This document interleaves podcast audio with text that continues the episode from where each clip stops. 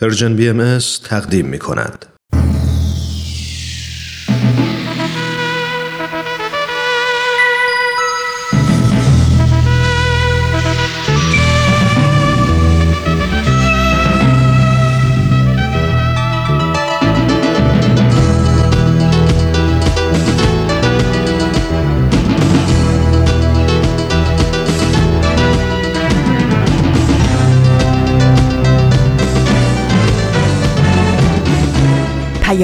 دوست.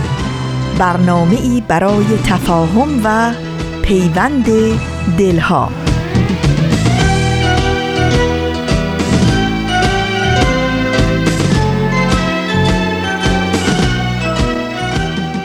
با سمیمانه ترین درودها از فاصله های دور و نزدیک به یکایک شما شنوندگان عزیز رادیو پیام دوست. در هر کرانه و کناره این دهکده جهانی که با برنامه های امروز رادیو پیام دوست همراه هستید بهترین ها رو براتون آرزو داریم و امیدواریم شاد و خورم باشید و با دلگرمی و امید روزتون رو سپری کنید. نوشین هستم و همراه با همکارانم میزبان پیام دوست امروز.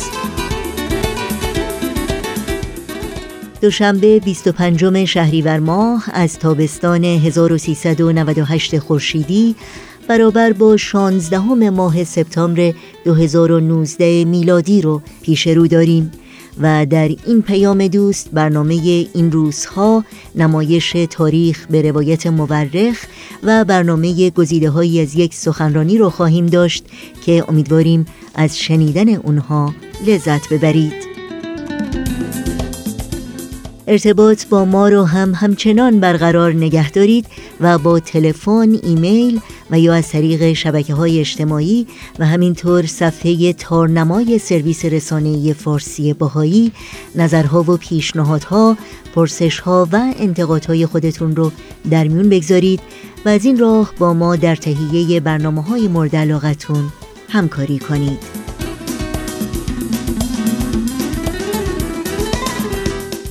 آدرس تارنمای ما هست www.persianbahaimedia.org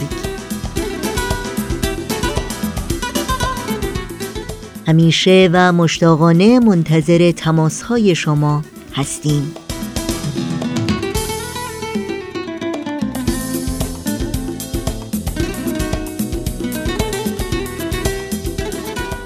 این صدا صدای رادیو پیام دوست با ما همراه باشید.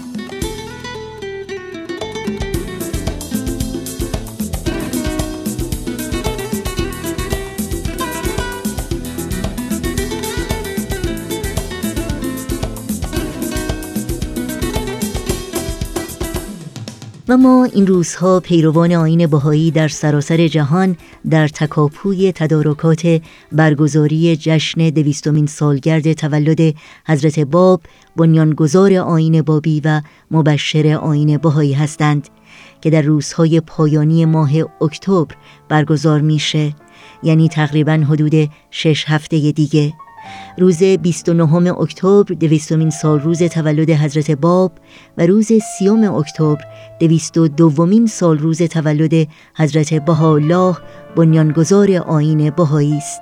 دو روز مبارکی که در تقویم بهایی برای همیشه با هم پیوند خوردند و دو پیامبر ایرانی با دو رسالت مستقل برای برقراری یک آین جهانی.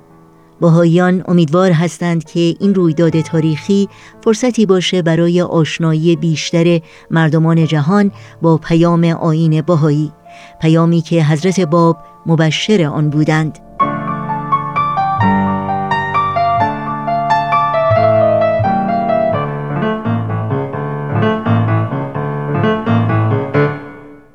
حضرت باب در نیمه قرن 19 میلادی یعنی 176 سال پیش وقتی که تنها 25 سالشون بود در شهر شیراز رسالت خودشون رو اعلان کردند. در نیمه قرنی که آکنده بود از انتظار برای تحقق وعده الهی برای ظهوری جدید. حضرت باب خودشون رو فرستاده الهی و همان موعودی خواندند که ادیان جهان در انتظار ظهورش بودند. موعودی که هدفش نه تنها تحول دین بلکه دعوت به راه و روشی نو برای تجدید حیات روحانی جامعه بشری بود. در حقیقت حضرت باب اولین تلیه صبح روشنی بودند که آفتاب پرفروغ اون در پیام حضرت بهاءالله ظاهر و نمایان شد. پیامی که روح تازه‌ای در جسم بیمار و خسته جهان دمید. و جهانیان رو به استقرار تمدنی نوین بشارت داد. تمدنی که بر پایه های عدالت، یگانگی و صلح و وحدت بنا خواهد شد. به مناسبت دویستمین سال روز تولد حضرت باب برنامه این روزها نیز در هفته های آینده به ویژگی های این رویداد تاریخی اختصاص خواهد داشت. امیدوارم شما نیز با اونها همراه باشید.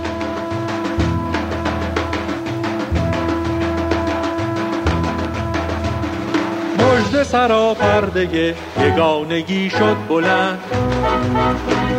سرخ و سیاه و سفید ز سایه اش بهرمند به چشم بیگانگان دگر مبین هیچ یار. میوه یک شاخ این برگ یکی شاخسار. به خیمه حق درا سرود وحدت سرا به خیمه حق درا سرود وحدت درون این خیمه خان مردم دل خسته را.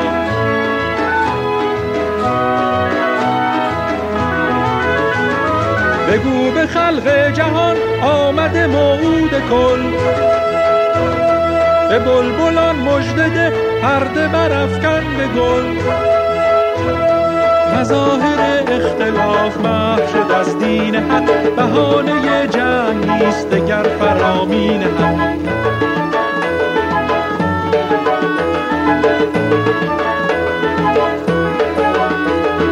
به خیمه حق درا سرود وحدت سرا. به خیمه حق درا سرود وحدت سرا. درون این خیمه خان مردم دل خسته را.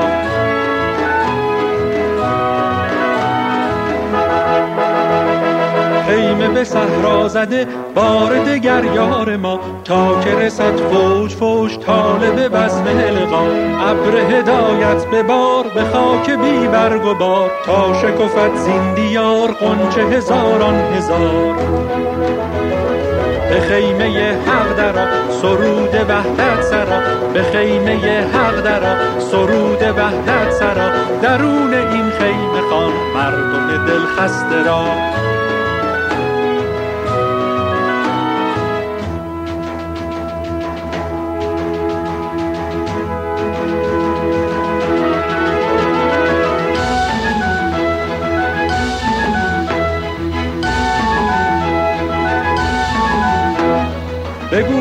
خلق جهان آمده موعود کل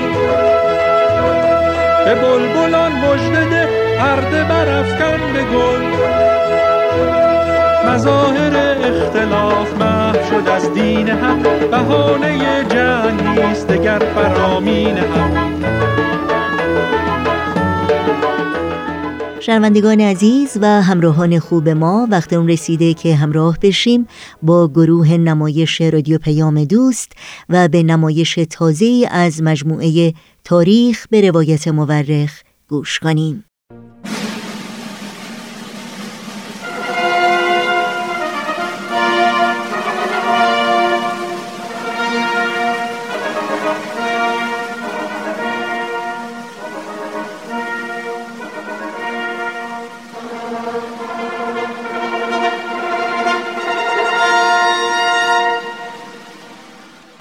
تاریخ به روایت مورخ. من کتاب تاریخ نبیل رو از ترنم دوستم گرفتم که بخونم. این کتاب یه قسمت از تاریخ ایرانه که تا حالا نشنیده بودم. کتابو که باز کردم خود نبیل که اونو نوشته شروع کرد با من حرف زدن. خیلی عجیب بود. ولی خیلی هم برام جالب بود. این تاریخ یه بخش از کاری از گروه نمایش رادیو پیام دوست. تهیه کننده و کارگردان امیر یزدانی. فصل دوم.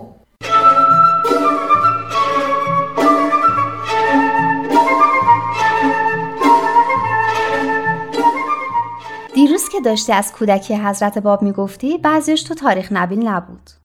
آره دیگه این تاریخ نبیلی که داریم خلاصه شده است. بعضی مطالب توش نیست.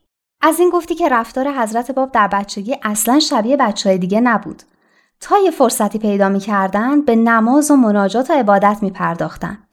صبح که می‌خواستم برم مکتب تو مهمونیا که بچه های دیگه بازی می‌کردن حتی نصف شب تو سفر. اخلاقشون هم با بچه های معمولی خیلی فرق می‌کرده. خیلی با محبت و خوشرو بودن. شیخ عابد تعریف می‌کرده هرچی از خونه با خودشون میآوردن از خوردنی و لوازم درس و مشق به بقیه بچه ها میبخشیدن. هیچ وقت بین ایشون و بقیه کدورتی پیش نمی اومده یعنی هیچ کدوم از بچه ها چغلیه ایشون رو به شیخ عابد نمی‌کردن. این که دیگه از بچه دبستانیا خیلی عجیب بوده. من یه بار رفتم سر کلاس اولیا خانمشون نیومده بود. انقدر از همدیگه شکایت کردن که از دست همهشون دیوونه شدم. شیخ عابد این رو هم می‌گفته که همه درس ها رو به محضی که درس می‌داده یاد می‌گرفتن و احتیاج به تکرار نداشتن. راستی یه چیز جالب دیشب خوندم. می‌خوای برات تعریف کنم؟ خب معلومه.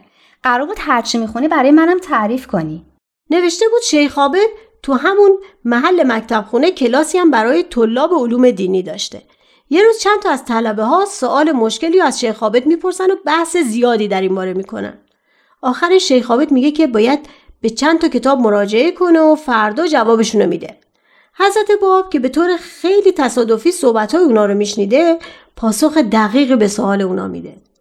وقتی شیخ عابد با حیرت می‌پرسه که از کجا این مسئله رو می‌دونن حضرت باب این بیت شعر حافظ رو می‌خونن که فیض روح القدس سرباز مدد فرماید دیگران هم بکنند آنچه مسیحا می‌کرد. یعنی چی؟ یعنی اگه روح القدس کمک کنه همه می‌تونن کاری رو که حضرت مسیح می‌کرد بکنن. یعنی یه جورایی میرسونن که منبع علم و دانششون روح القدسه. شیخ عابد همه این چیزا رو می‌دیده و بازم نمیفهمیده قضیه از چه قراره؟ می‌دیده ایشون با بقیه بچه ها خیلی تفاوت دارن. اما از کجا باید میفهمیده که ایشون همون موعودی هستن که همه منتظرشن؟ البته شیخ عابد بعدن که حضرت باب رسالت خودشون رو آشکار می‌کنن بهشون ایمان میاره. فکر کنم به خاطر همین چیزایی که از حضرت باب دیده بود و به خاطر اینکه از همون کودکی فهمیده بوده که ایشون یادم معمولی نیستن. خب خدا رو شکر. خیالم راحت شد. ترسیدم که این شیخابه تا آخرش هم نفهمیده باشه دور و برش چی میگذره. اصلا اینکه یه بچه اون قدی بلد باشه شعر حافظ بخونه خودش از معجزاته. لاغن امروزه که اینجوریه. پس بذار اینم بگم. یکی از همکلاسی های حضرت باب تعریف کرده که یه روز شاگردا بلند بلند درسشون رو تکرار می‌کردن. اما حضرت باب سکوت کرده بودن و همراهی نمی‌کردن.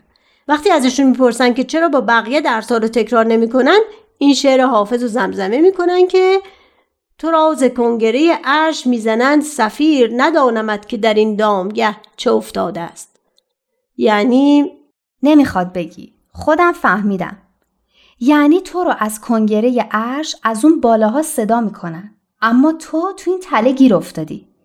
یا اگه بخوایم شعر حافظ رو به زبون خودمونی معنی کنیم باید بگیم یعنی ببین تو چه وضعیتی گیر کردیم اما دامگه. واقعا که راست گفتن مدرسه برای آدم مثل دامگه میمونه. البته دامگه برای اون آدمی که مظهر زور الهی باشه و کارهای خیلی مهمتری داشته باشه و همه چیزم خودش به علم الهی بدونه. نه من و تو که اگه نه مدرسه این چهار کلمه رو هم یاد نمی‌گیریم اینم حرفیه. حالا حضرت باب تونستن از دست مدرسه خلاص بشن؟ ما که نتونستیم. آره آخرش دایی حضرت باب که سرپرستی ایشون رو به عهده داشت و بیمیلی ایشون رو می‌دید تصمیم گرفت که ایشون رو تو حجره خودش در بازار وکیل شیراز به کار مشغول کنه. این بود که به روایتی بعد از پنج سال و به روایت دیگه بعد از 6 تا 7 سال حضرت باب از مکتب شیخ عابد در اومدن. از اولش هم خب پیدا بود که علاقه چندانی به مکتب رفتن ندارن. فقط به خاطر داییشون حاضر شدن این کارو بکنن. این که میگه تو بازار وکیل کار می‌کردن اما مگه تو بوشهر تجارت نمی‌کردن؟ تو تاریخ نبیل نوشته بوشهر درسته. اما اولش تو شیراز بودن بعد از چند سال که تو بازار وکیل کار کردن به بوشهر رفتن و اونجا ساکن شدن چند سالشون بود که به بوشهر رفتن؟ حدود 15 سال. البته اولش با داییشون به شراکت کار می‌کردن اما بعد از چهار سال که سنشون بیشتر شده بود تجارت جداگانه خودشون را انداختن. فکر نکنم تجارتشون خیلی هم پردرآمد بوده. چون توی تاریخ نبیل خوندم که حضرت باب در بوشهر همش به عبادت مشغول بودن و تون هوای گرم روی پشت بوم می‌رفتن و در خلوت به دعا و مناجات و نیایش خدا می پرداختن. خیلی برام جالب بود که با خورشید راز و نیاز می‌کردن و بهش سلام میفرستادن. این خورشید به نظرم سمبولی بود از اون خورشید حقیقتی که قرار بود طلوع کنه و همه جا رو پر از نور و روشنی کنه. خورشید حقیقتی که آخرش هم حضرت باب جونشون رو فداش کردن. آره خیلی قشنگ گفتی. اما برعکس تجارتشون هم رونق زیادی داشته. مورخا نوشتن که از هند تا به قول خودشون فرنگستون گسترده شده بوده. اینم خودش خیلی عجیبه. نه زیادم عجیب نیست چون دلیل رونق کارشون این بوده که بین مردم به پاکی و امانت و صداقت شهرت داشتن. مردم اعتماد زیادی بهشون داشتن. اعتبارم که اگه شنیده باشی میگن مهمترین سرمایه یه تاجره. این همون سرمایه‌ای بوده که حضرت باب به وفور داشتن. توی تاریخ نبیل خوندم که یه کسی امانتی رو بهشون داده بود و یه قیمتی رو هم براش تعیین کرده بود تا براش بفروشن و پولش رو براش بفرستن. بعد از مدت حضرت باب پولی رو برای اون فرد فرستادن. اما اون فرد دید که مبلغی که براش فرستادن خیلی بیشتر از اونیه که خودش تعیین کرده بوده. برای همین یه نامه می نفسه و می‌پرسه پس چرا انقدر این پول زیاده؟ چرا از اون چیزی که خودم تعیین کرده بودم بیشتره؟ جواب میدن که قیمت امانت تو در اون موقع همون بود که برات فرستادم. اما فروشش به تأخیر افتاد و قیمتش پایین اومد. اما من راضی نیستم که تو به خاطر این تأخیر ضرر کنی. اینه که پولی که فرستادم مربوط به همون قیمت اولشه. بعدش هم اون طرف هر کاری می‌کنه که پول اضافی رو پس بفرسته قبول نمی‌کنن. آره تو این کتاب هست که اسم این تاجره میرزا ابوالحسن یزدی بوده.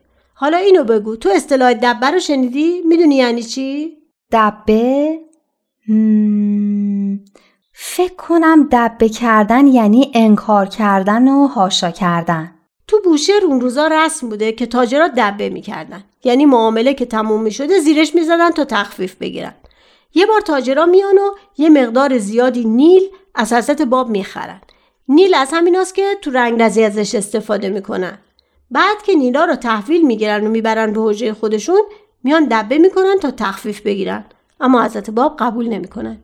میگن معامله کردین و قرارداد بستین و دیگه معامله تموم شده. من نه تخفیف میدم نه زیر بار دبه میرم. اونا هم از اون طرف هی اصرار می‌کنن میگن این رسم مملکته. حضرت بابم میفرمایند که خیلی رسمای اشتباه هست که به زودی همشون کنار گذاشته میشن. خلاصه کارگر میفرستن و نیلا رو پس می‌گیرن و دبه رو قبول نمی‌کنن. حضرت باب به شدت پایبند به اصول اخلاقی بودن تاجرای دیگر هم نصیحت می‌کردن. حتی رساله هایی رو هم برای نصیحت اونا نوشته بودن. برای همین اخلاق و رفتار و پاکی و خلوص بود که مردمم خیلی دوستشون داشتن. یه همچین تاجری واقعا نمونه بوده. فکرشو بکن. دلم می‌خواد بتونم تصورشون کنم که چه شکلی بودن. یکی از تاجرای شیرازی که با حضرت باب معامله داشته و مرتب به اوجه ایشون می‌رفته اسمشم اینجا نوشتم اسمشم حاج محمد حسین بوده. گفته که ایشون جوون زیبایی بودن با لباس پاکیزه و شال سبز و امامه سیاه که همش غرق در تلاوت آیات و مناجات بودن. جونم. دنیا بهش می‌شد. اگه همه تاجرها به قول اخبار همه فعالان اقتصادی سعی می‌کردن یه ذره شبیه حضرت باب بشن. ای خدا! حالا بقیهشو بگو. بعدش چی شد؟ هیچی. حضرت باب بعد از پنج سال خورده که در بوشهر تجارت می‌کردن تصمیم گرفتن برای زیارت به کربلا برن. این بود که حساب و کتاباشون رو تحویل داییاشون که در شیراز بودن دادن و آزم شدن. اون موقع چند سالشون بود؟ اون موقع تازه حضرت باب 21 سال داشتن.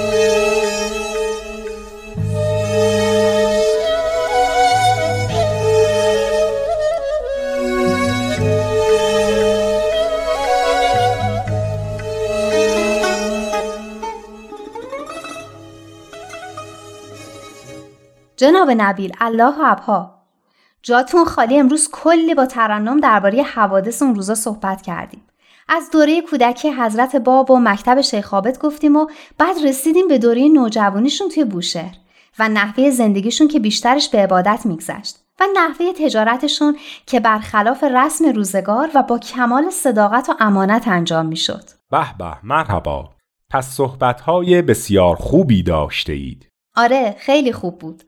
به اونجا رسیدیم که حضرت باب بعد از حدود پنج سال تجارت در بوشهر تصمیم گرفتن به کربلا برن.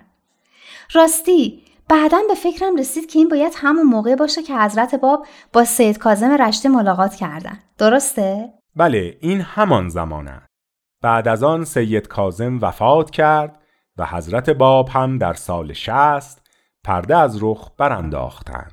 پس همون موقع است.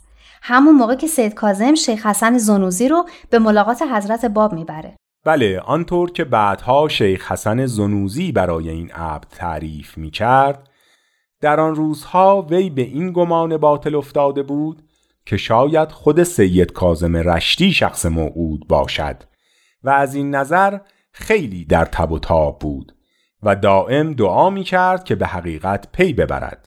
برای همین بود که سید کازم رشتی اون رو به ملاقات حضرت باب برد تا شیخ حسن بفهمه حواسش باید به کی باشه و به کی باید توجه کنه. پس اگر به خاطر دارید خودتان تعریف کنید. چشم. قضیه از این قرار بود که یه روز صبح زود که هوا تازه می‌خواست روشن بشه سید کازم یکی از خدمه خودش رو دنبال شیخ حسن زنوزی فرستاد تا دوتایی به دیدار حضرت باب برن فکر کنم شیخ حسن زنوزی از اینکه می‌دید استاد والا مقامش اینطور به یه جوون احترام می‌ذاره و در مقابلش سربلند نمی‌کنه خیلی تعجب می‌کرد. به خصوص موقعی که برخلاف قوانین اسلام از ظرف نقره شربت خورد. بله شیخ حسن زنوزی می‌خواست از علت احترام فوقلاده استاد خود به آن جوان سوال کند. اما فرصتی پیش نیامد تا سه روز بعد. یادت میآید که سه روز بعد چه شد؟ اون روز رو میگین که حضرت باب کلاس سید کازم اومدن؟ آره یادمه. شیخ حسن می‌بینه همون جوان وارد کلاس شد و یه جایی نزدیک در نشست و چیزی هم نگفت. تا چشم سید کازم به اون جوون افتاد درس خودشو قطع کرد و ساکت شد. یکی از شاگردا از استاد خواست که به حرفاش ادامه بده. اما سید کازم گفت چی بگم؟ حق از اون نوری که بر اون دامن افتاده روشنتره. شیخ حسن زنوزی نگاه می‌کنه و می‌بینه نور آفتاب بر دامن اون جوون بزرگوار افتاده و خیلی تعجب می‌کنه. می‌فهمه که سید کازم موعود نیست اما بازم نمی‌فهمه که موعود همون جوونه. بله در حقیقت شیخ حسن زنوزی بارها خواست که از سید کازم اسم و رسم آن جوان را بپرسد. اما هر بار حالت سید کازم طوری بود که او را از سؤال باز می داشت. شیخ حسن بسیار مشتاق بود تا آن جوان را بار دیگر ملاقات کند تا آنکه آن جوان را چند بار در حرم سید الشهدا دید راست میگین یادم اومد اون جوون رو می‌دید که غرق دعا مناجاته و اشک از چشماش سرازیره و به هیچ کسی توجهی نداره. حالت اون جوون طوری بوده که بقیه نماز و دعاشون رو نصف کار جا میذاشتن و محو تماشای اون می‌شدن. یه طوری بوده که همه از گریه اون جوون به گریه میافتادن. شیخ حسن زنوزی هم هر وقت می‌خواسته با اون جوون صحبت کنه یه نیروی جلوشو می‌گرفته. با این حال پرسجو می‌کنه و می‌فهمه که اون جوون از بازرگانان شیرازه. وقتی میشنوه که جوونی در شیراز ادعای قائمیت کرده می‌فهمه که این همون جوونه و ایمان میاره بله مرحبا شیخ حسن زنوزی بعدها موفق به زیارت حضرت بهاءالله هم شد که آن داستان دیگری است اونم برام گفتین همون که توی حرم سید و شهدا حضرت بهاءالله دستشو می‌گیرن و میگن می‌خوام امروز بابی بودن تو رو تو همه کربلا اعلام کنم البته قبلش حضرت باب بهش فرموده بودن که به کربلا بره تا اونجا چشمش به جمال حسین موعود روشن بشه. بله شیخ حسن زنوزی تعریف می کرد که جوانی را دیدم با صورتی زیبا و بسیار با وقار و با عظمت که موهای سیاهش بر شانههایش ریخته و تبسم زیبایی بر لب داشت. دیدن آن جوان تأثیر بسیار شدیدی بر شیخ حسن گذاشته بود. آره اون دفعه تعریف کردین که چطور بعد از این ملاقات همه غم و غصه عالم از دل شیخ حسن بیرون میره و با اینکه فقیر بوده خودش رو ثروتمندترین فرد عالم می‌دیده می‌دونم حسودی کار خیلی بدیه اما من خیلی بهش حسودیم میشه به اینم حسودی میشه که یه قرن قبل از من زندگی می‌کرده چیه این دوره؟ هیچ اتفاق مهم و جالبی توش نمیافته. هیچ خبری به جز این خبرهای بیخودی توش نیست. هی خوش به حال شما که تو اون دوره زندگی می‌کردین. دوره ما هم دوران آسوده ای نبود.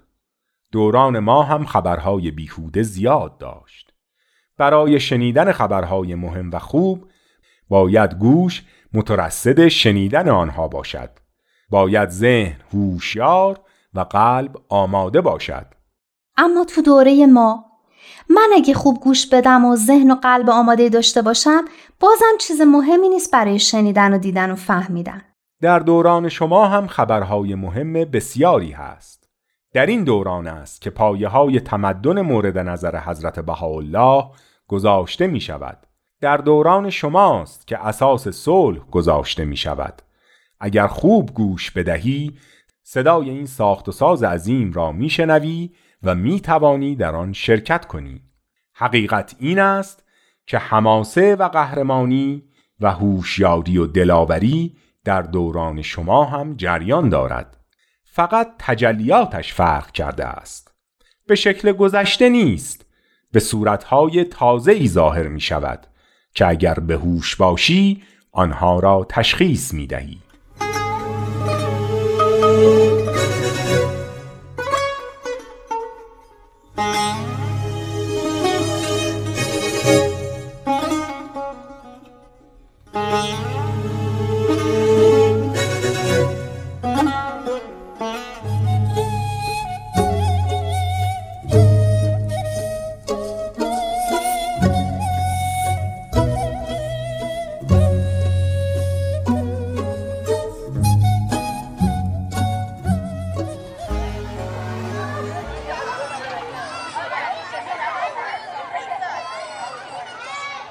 دیشب تاریخ نبیل میخوندی؟ آنلاین نبودی. بچه ها می‌خواستن رفع اشکال کنن. آره. شبا که تاریخ نبیل می‌خونم دیگه آنلاین نمیشم. با جناب نبیل اون دوره ای رو مرور می‌کردیم که حضرت باب به کربلا مسافرت کرده بودن. چه جالب. بخشی که من خوندم هم درباره همون دوره بود. بعضیا فکر کردن که در این دوره حضرت باب شاگرد سید کاظم رشتی بودن. اما اینکه یه مسافرت بیشتر نبوده. مگه حضرت باب چه مدت کربلا بودن؟ بین هفت تا یازده ماه. روایت ها مختلفه. البته حضرت باب در آثار خودشون از سید کاظم رشتی به عنوان معلم خودشون یاد می‌کنن. اما در واقع در این مدت کوتاهی که در کربلا بودن دو یا سه بار بیشتر با سید کاظم رشتی ملاقات نمی‌کنن که فقط یه بارش تو کلاس سید کاظم بوده. بنابراین نمیشه گفت شاگرد ایشون بودن. پس چرا گفتن سید کاظم رشتی معلم منه؟ بیشتر از روی محبت و برای تایید تعالیم و افکار شیخ احمد و سید کاظم بوده. وگرنه شاگردای سید کاظم هم گواهی دادن که ایشون شاگرد سید کاظم نبودن. حالا این اصلا چه فرقی می‌کنه که حضرت باب شاگرد سید کاظم بودن یا نه؟ مسئله اینه که منشأ آثار و تعلیمات حضرت باب تحصیلات ظاهری نبوده. همونطور که در مورد سایر پیامبرا هم همینطور بوده. من شنیدم که حضرت محمد هم سواد خوندن و نوشتن رو داشتن. آره تو این کتابم هست. اما حضرت محمد خودشون رو امی می‌دونستن. چون اهل علم نبودن. علمشون الهی بوده. پس منظور اینه که کسی فکر نکنه حضرت باب مثل بقیه که سالا درس می‌خونن و تحقیق می‌کنن و بعدا کتاب می‌نویسن بودن. آفرین. همین.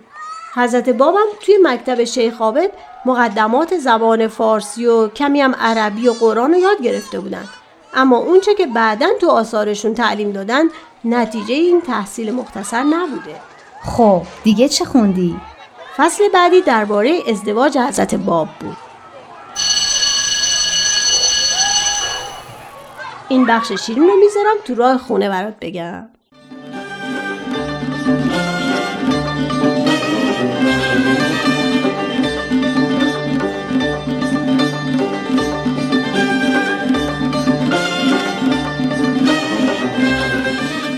امیدوارم از شنیدن نمایش این هفته تاریخ به روایت مورخ که گروه نمایش رادیو پیام دوست به مناسبت دویستمین سال روز تولد حضرت باب تهیه و تقدیم کردند لذت بردید. در ادامه برنامه های امروز همچنان با ما همراه بمانید.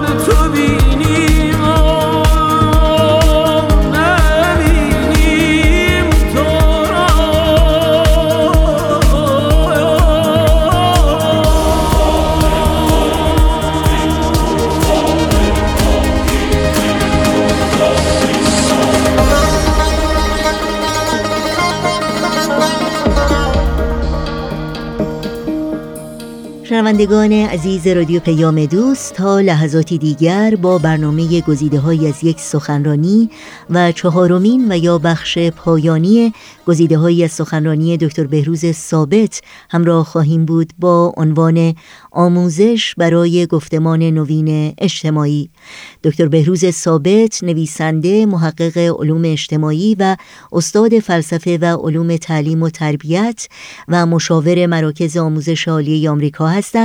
و این سخنرانی رو در 28 مین کنفرانس سالانه انجمن دوستداران فرهنگ ایرانی ایراد کردند. از شما دعوت می کنم با این برنامه همراه باشید.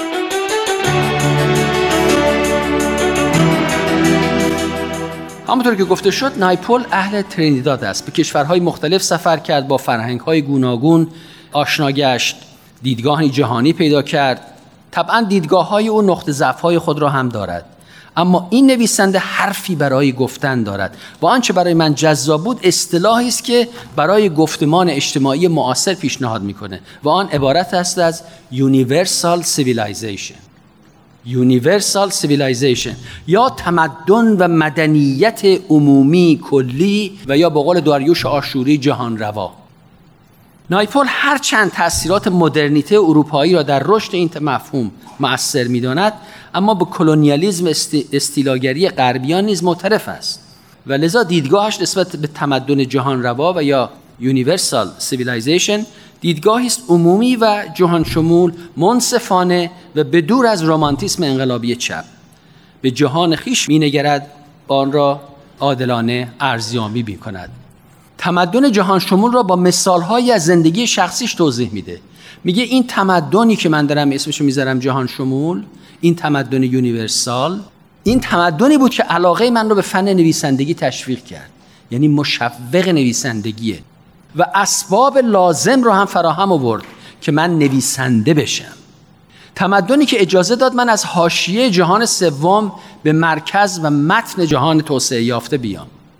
میگه تمدن جهان روا مدت هاست در حال شکل گیری است. یک دفعه ظاهر نشده. از ابتدا حالت یونیورسال و جهانی نداشت. از ابتدا دارای جذابیت فعلی نبود.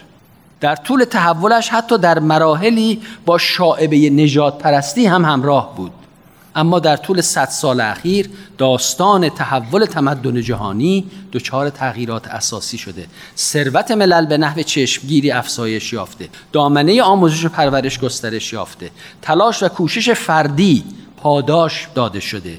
امکان تغییر و پیشرفت در زندگی فراهم گشته.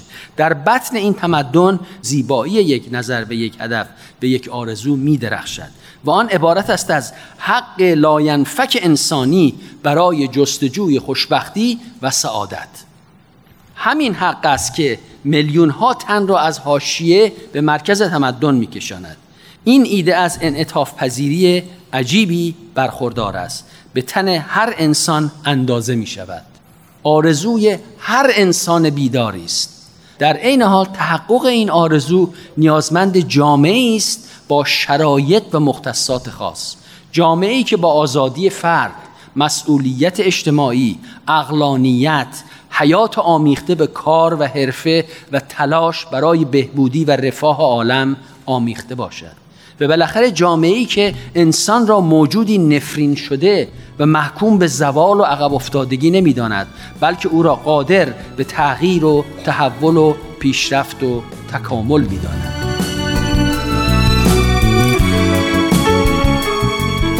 شنوندگان عزیز رادیو پیام دوست با لحظاتی موسیقی با ما همراه بمونید. چون بعد از اون ادامه گزیده هایی از سخنرانی دکتر بهروز ثابت را با هم دنبال خواهیم کرد.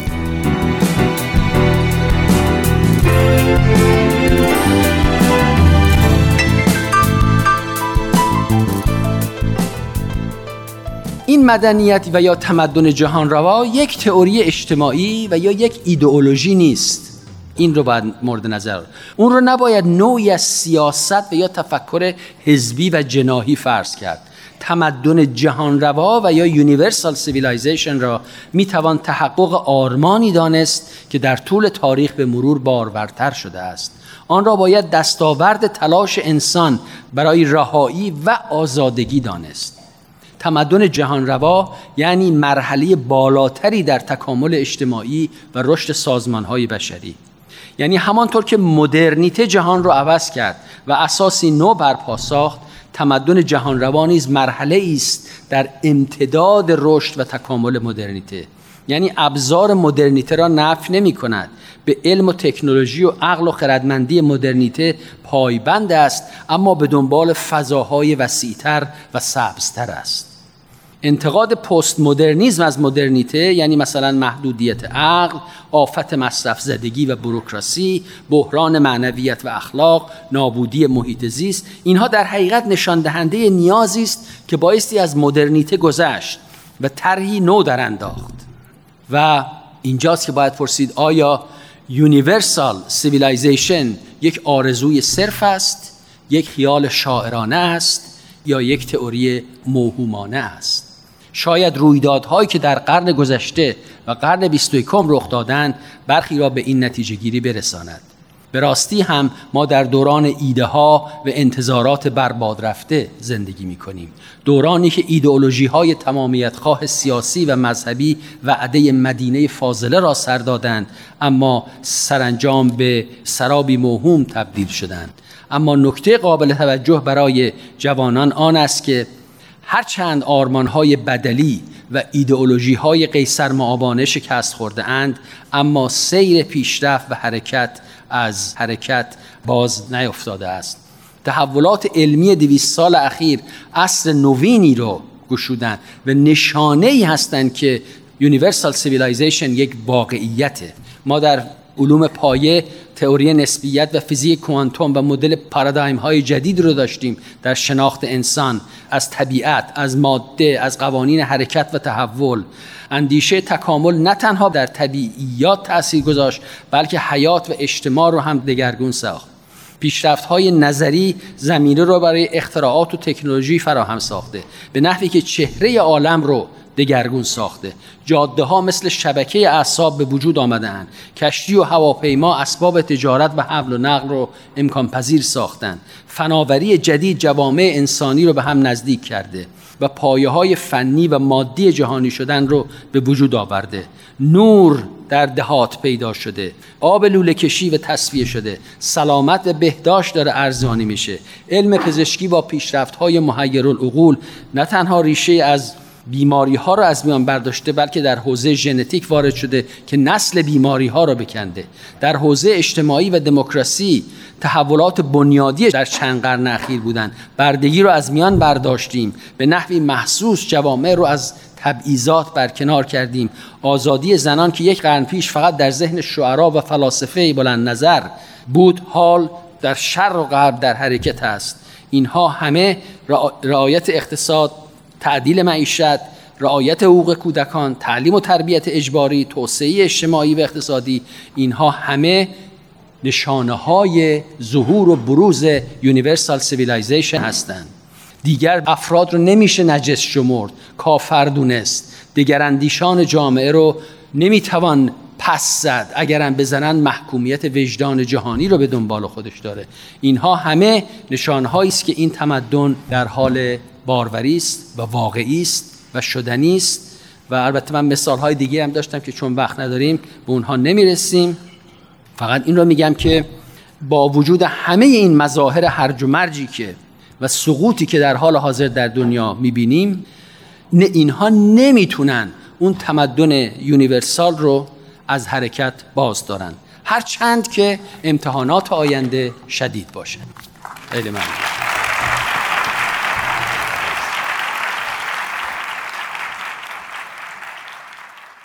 شاه من ماه من رحمتی به حال زارم. بفکن از روی خود روشنی به شام تا آخرین کارم بین فقان زارم چشم جال پارم را. ای گل زندگی بیش از این مکن تو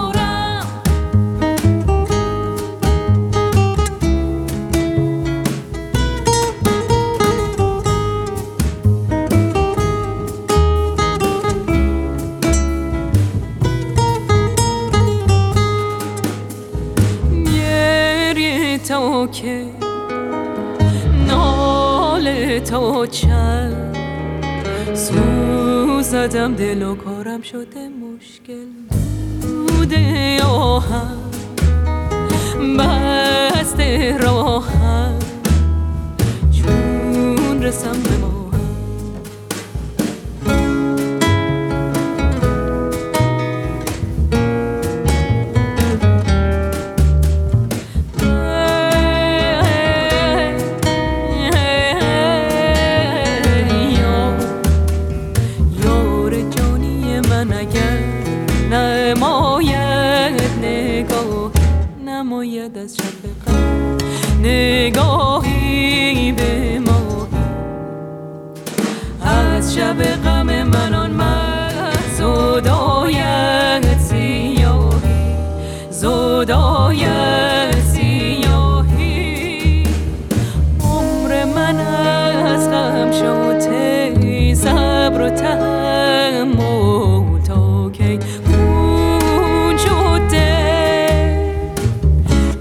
جانا تو مرنجان دل پژمان ز ستم خدنگ وفا.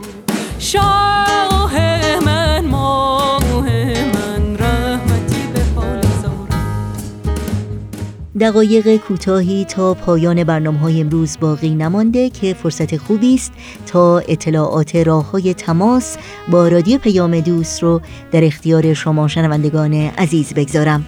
آدرس ایمیل ما هست info at persianbms.org شماره تلفن ما 001 703 671 828 828 در شبکه های اجتماعی ما رو زیر اسم Persian BMS پیدا بکنید و در پیام رسان تلگرام هم می‌تونید با آدرس at Persian BMS با ما در تماس باشید.